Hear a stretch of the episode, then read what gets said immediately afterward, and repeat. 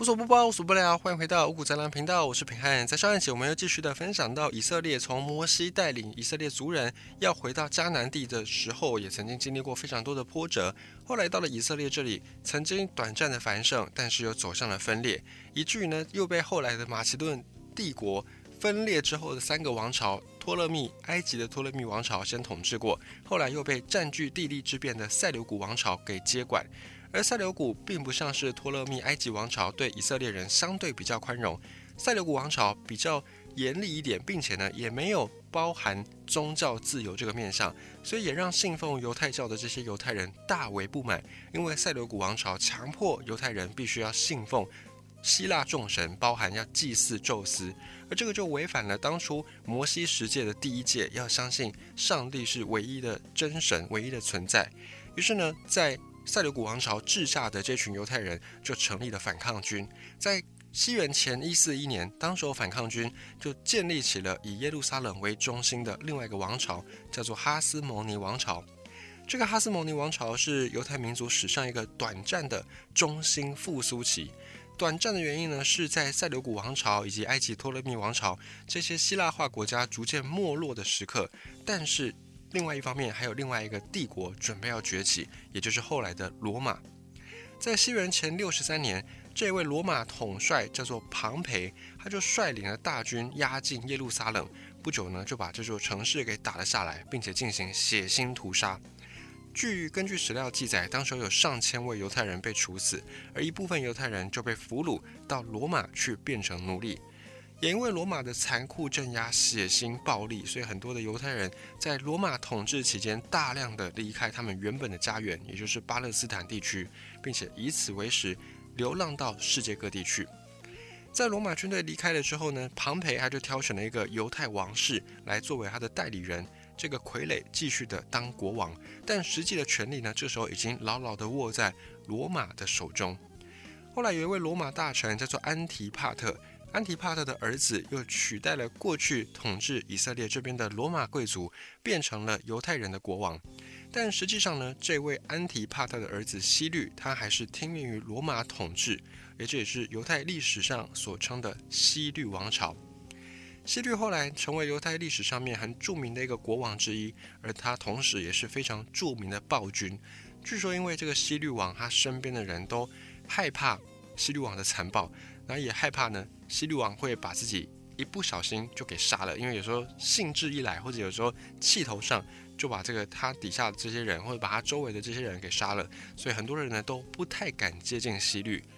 而西律虽然个性比较暴虐、比较多疑，但是他在当国王统治国家还是有相当好的能力的。这位希律也知道自己作为罗马的后代，统治的这些犹太人都不喜欢自己，所以为了要讨好犹太人，希律也花费巨资修复了先前的圣殿。还记得我们在前面两集有讲到第一圣殿、第二圣殿吗？希律就花了巨资去修复第二圣殿，并且呢还把这个圣殿修筑变成当时候整个地中海一带最华丽的建筑。所以第二圣殿后来也有另外一个名称，叫做希律圣殿。不过，希律到了晚年呢，是非常的郁闷，因为他生前还在生的时候，他过去还统治王朝大权在握的时候，把他身边的亲近的人都给杀光了，他还是没有找到安全感，所以晚年的他也身边没有什么能够相信的人，再加上他的后代，他的儿子们也为了争夺王位，所以闹出了好几次的宫廷内斗风波。后来，希律在七十岁的时候病死，按照遗嘱。以色列的领土又从此被分为三大块，因为他没有办法决定到底要把大权交给哪一个儿子，所以就把以色列他统治的这个领土又分成三块，由他三个儿子分别统治。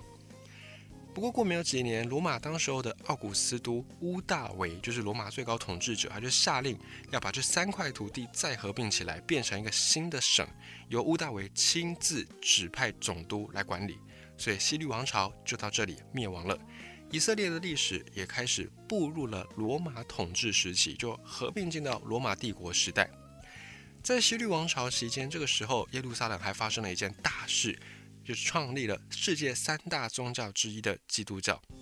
基督教跟犹太教本质上面有点相似。我们在第一集就曾经讲过，虽然从中文的名字上这两个是截然不同的宗教，但是基督教有人说它就是犹太教的升级版，它把上帝的选民不再局限于犹太民族，因为犹太民族一直认为说自己的民族就是上帝唯一挑选的民族。但是基督教认为不不应该是只有犹太民族能够蒙受上帝恩惠，只要是信奉上帝的人，应该都可以得到上帝的恩宠。所以基督教就在犹太教的教义底下，又在往上去做升级，去做不一样的教义的解读。而基督教也认为耶稣就是救世主，只要信仰耶稣，你就可以成为上帝的选民。而犹太教则是认为救世主没有诞生，而且只有犹太人才是上帝的选民，这就造成教义上根本的分歧。而补充一下，基督教后来又分裂成东正教跟公教。东正教就是现在比较多集中在东欧一带所信奉的教，东正教。那后来分裂出来的这个公教呢，又在往下又再分成天主教跟新教。所以如果当讲基督教跟天主教，基督教的时间点是比较早先的。天主教是比较后面才慢慢的又在分裂出来的，就是顺带一提，我们先前也曾经分享过，你可以去搜寻东欧国家里面的篇章，我们也有稍微提到这个基督教的分裂的过程。而这个基督教的教义，也就是不再限制只有犹太人才能够成为上帝的选民，这个主张呢，很快就让基督教得到非常多的人的信仰，以及让基督教的号召力越来越广泛，成为当时罗马帝国底下的第一大宗教。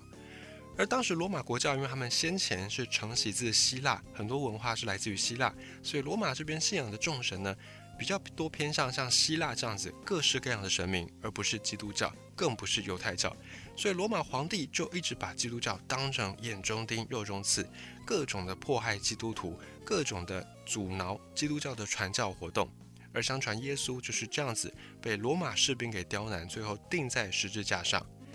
那么，在因为基督教是犹太教的升级跟分支，所以在早期很多的传教士其实都是犹太人。有一些传教士都觉得说，诶，确实原本犹太教的这个教义好像是有点狭隘了。如果真的有神的话，他不应该只爱犹太民族，而是应该爱世上所有相信他的人。所以很多的传教士呢，也受到基督教的感召，就去参加了基督教。那传教活动一开始也都是以耶路撒冷这个犹太教的圣城为中心来开展的。这就使得罗马皇帝更加深了对巴勒斯坦地区这里犹太人们的迫害跟控制。那长期处在这种水深火热底下的犹太人，终于忍受不了了，在西元六十六年爆发了犹太大起义，第一次的犹太战争从此揭开序幕。当时罗马皇帝尼禄赶快就派兵镇压，但是罗马帝国疆域非常的幅员辽阔，各地发生了叛乱，罗马士兵。应接不暇，就只好被调往更紧急的区域。到了公元七十年，罗马的内乱已经被平息，新任的皇帝又再次的派遣军队回到以色列来攻破了耶路撒冷。这次攻破之后，罗马人对耶路撒冷更是烧杀掳掠，无恶不作，要大批的犹太人因此也被屠杀。钉在十字架上的钉死的犹太人不计其数，而原先的第二圣殿，也就是西律圣殿，只剩下了部分的墙壁的基础。也就是后来我们所称的西墙，或者我们所说的哭墙，这就是当时候圣殿所留下来的遗址。在这场犹太大起义被镇压之后，耶路撒冷已经是满目疮痍，而失去政治、失去宗教中心的地位。这个时候，耶路撒冷的许多犹太人又被迫搬家，要么跑去了埃及，要么跑去了伊拉克两河流域一带谋求发展。这次犹太战争虽然失败了，不过犹太人心中对于罗马国仇家恨的这种强烈情绪是越来越深。等到几十年之后，罗马的下一任皇帝哈德良在位，对犹太人继续的执行宗教压迫政策，又让犹太人爆发了第二次起义。第二次犹太战争就在西元的一三二年。这次带领起义的人叫做巴赫巴，在巴赫巴的号召之下。大批犹太人加入起义军，很快的就占领了耶路撒冷，把罗马人给赶了出去。不过，罗马军团作为大帝国，作为一等一世界第一流的军队，当时候世界第一强盛的军队，他们的战斗力实在太强悍了。起义军抵抗了三年，最终还是失败。失败之后，又是数十万名犹太人被屠杀，还有一大批活着的犹太人被抓到罗马当奴隶，最后就客死异乡。以及更多数不清的是犹太人被驱逐出了以色列，踏上了持续几百年的漫长漂泊之路。而这个时刻，也是犹太人开始进入到大流散的时期。为了彻底摧毁犹太人的生存意志，当时罗马皇帝哈德良下令摧毁耶路撒冷所有建筑，在圣殿山上面另外再建造罗马的神庙，并且呢把耶路撒冷改名叫做凯普屯林纳，或者有人把它翻译为艾利亚加比多连，也禁止犹太人继续居住在耶路撒冷。直到大约两百年之后。罗马的新任皇帝君士坦丁大帝在西元的三百一十三年发布了米兰敕令，这个非常著名的敕令，给予了基督教合法地位。因为禁止已经是禁止不住的，而且这些迫害更加加深基督教徒对信仰的这种深刻感。所以，罗马皇帝君士坦丁大帝眼看禁止基督教已经是一个不现实的想法，干脆就给基督教合法地位。甚至基督教还成为了罗马帝国的国教。等到这个时候，耶路撒冷的名称才得以恢复，并且也作为了基督教的圣地。虽然基督教是犹太教分支出来的，但是基督教成为罗马国教之后，把犹太教当成是异端。基督教得势之后，又反过来打压犹太教。同时，基督教徒当时候对异端的这些审判是更加残酷、更加严苛的。于是，犹太人并没有因为同属于犹太教分支出来的基督教得势之后获得比较好过喘息的空间，反而因为基督教的迫害跟打压，犹太人的日子过得越来越艰困。在罗马帝国后来一分为二，分为东西罗马帝国之后，耶路撒冷被东罗马帝国给接管，也就是拜占庭帝国。关于东西罗马的分裂，我们先前五谷杂粮也曾经分享过，你也可以再回去重新的再了解一下，听一下。后来拜占庭帝国的皇帝一开始还比较仁慈，给了犹太人每一年圣殿被摧毁的那一天当天是可以回到耶路撒冷去祭祀的。在这一天呢，罗马帝国东罗马帝国也不会对犹太人进行宗教抓捕跟宗教审判。而此时的耶路撒冷在犹太教这里的遗留下来的遗产只剩下第二圣殿被摧毁之后的这座西墙，也就是哭墙。所以每一年在圣殿被摧毁的这一天，有大量犹太人会来到西墙脚下大哭、缅怀、祈祷。所以后来西墙才有了另外一个美称，叫做哭墙。也正是因为犹太人对民族宗教如此的坚定信仰，所以也就造就了犹太人后来在世界各地散落将近两千年，但是都一直没有被其他民族给同化，还能够继续保持民族的独立性跟民族的完整性。但是在大流散期间，犹太人没有国家，也没有宗教祭祀的地方，宗教的书籍都被烧毁。那么散落在世界各地的这些犹太人，怎么样把犹太教跟文化给继续传承呢？就在这个大流散时期，特殊的环境底下，有一群特殊的人，他们的特殊工作，这群人叫做拉比。因为在罗马帝国打压之下，犹太教本来的祭司就被禁止工作了，而拉比就有点类似于祭司的替代。这些拉比他们会给人们宗教跟法律、精神上的指导，并且在大家的努力之下，这群拉比也编纂出了对犹太人相当重要的一部宗教法典，也就是塔木德。关于塔木德，在市面上有很多的书都在做探讨跟讨论。简单来说，塔木德就规范了一个犹太人生活的各方各面，告诉你作为一个犹太人有什么事你要做，有什么事是你绝对不能做的。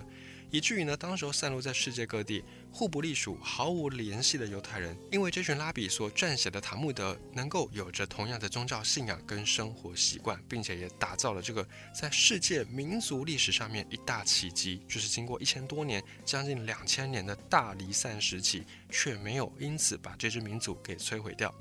在西元四七六年，西罗马帝国灭亡。当时的日耳曼民族在欧洲建立了很多的封建王国，这些新的国家为了稳固他们的国家统治，也继续的就延续罗马帝国的政策，把基督教定为国教，也在加深了对其他的异教徒的打压跟迫害。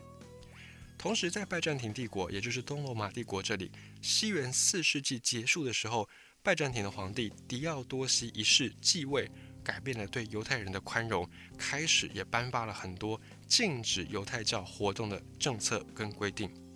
而像这样子的犹太教黑暗时刻，一直要等到阿拉伯帝国兴起之后，才慢慢的改变。在西元七世纪，伊斯兰教的大旗之下，阿拉伯人迅速统一阿拉伯半岛，并且开始对外扩张。这个时刻对犹太人来说，好像就是阿拉伯人来解救自己一般。因为当时阿拉伯人对待宗教比较宽容，因为阿拉伯的这个帝国本身就混杂着不同的民族以及不同的文化，所以阿拉伯帝国一开始对帝国底下的各种宗教相对宽容。对犹太人来说，虽然没有到非常好，但至少不再会被压迫，不再会被迫害。阿拉伯帝国也没有强迫异教徒要改信其他宗教，并且在占领耶路撒冷之后，还是允许犹太人继续在耶路撒冷活动。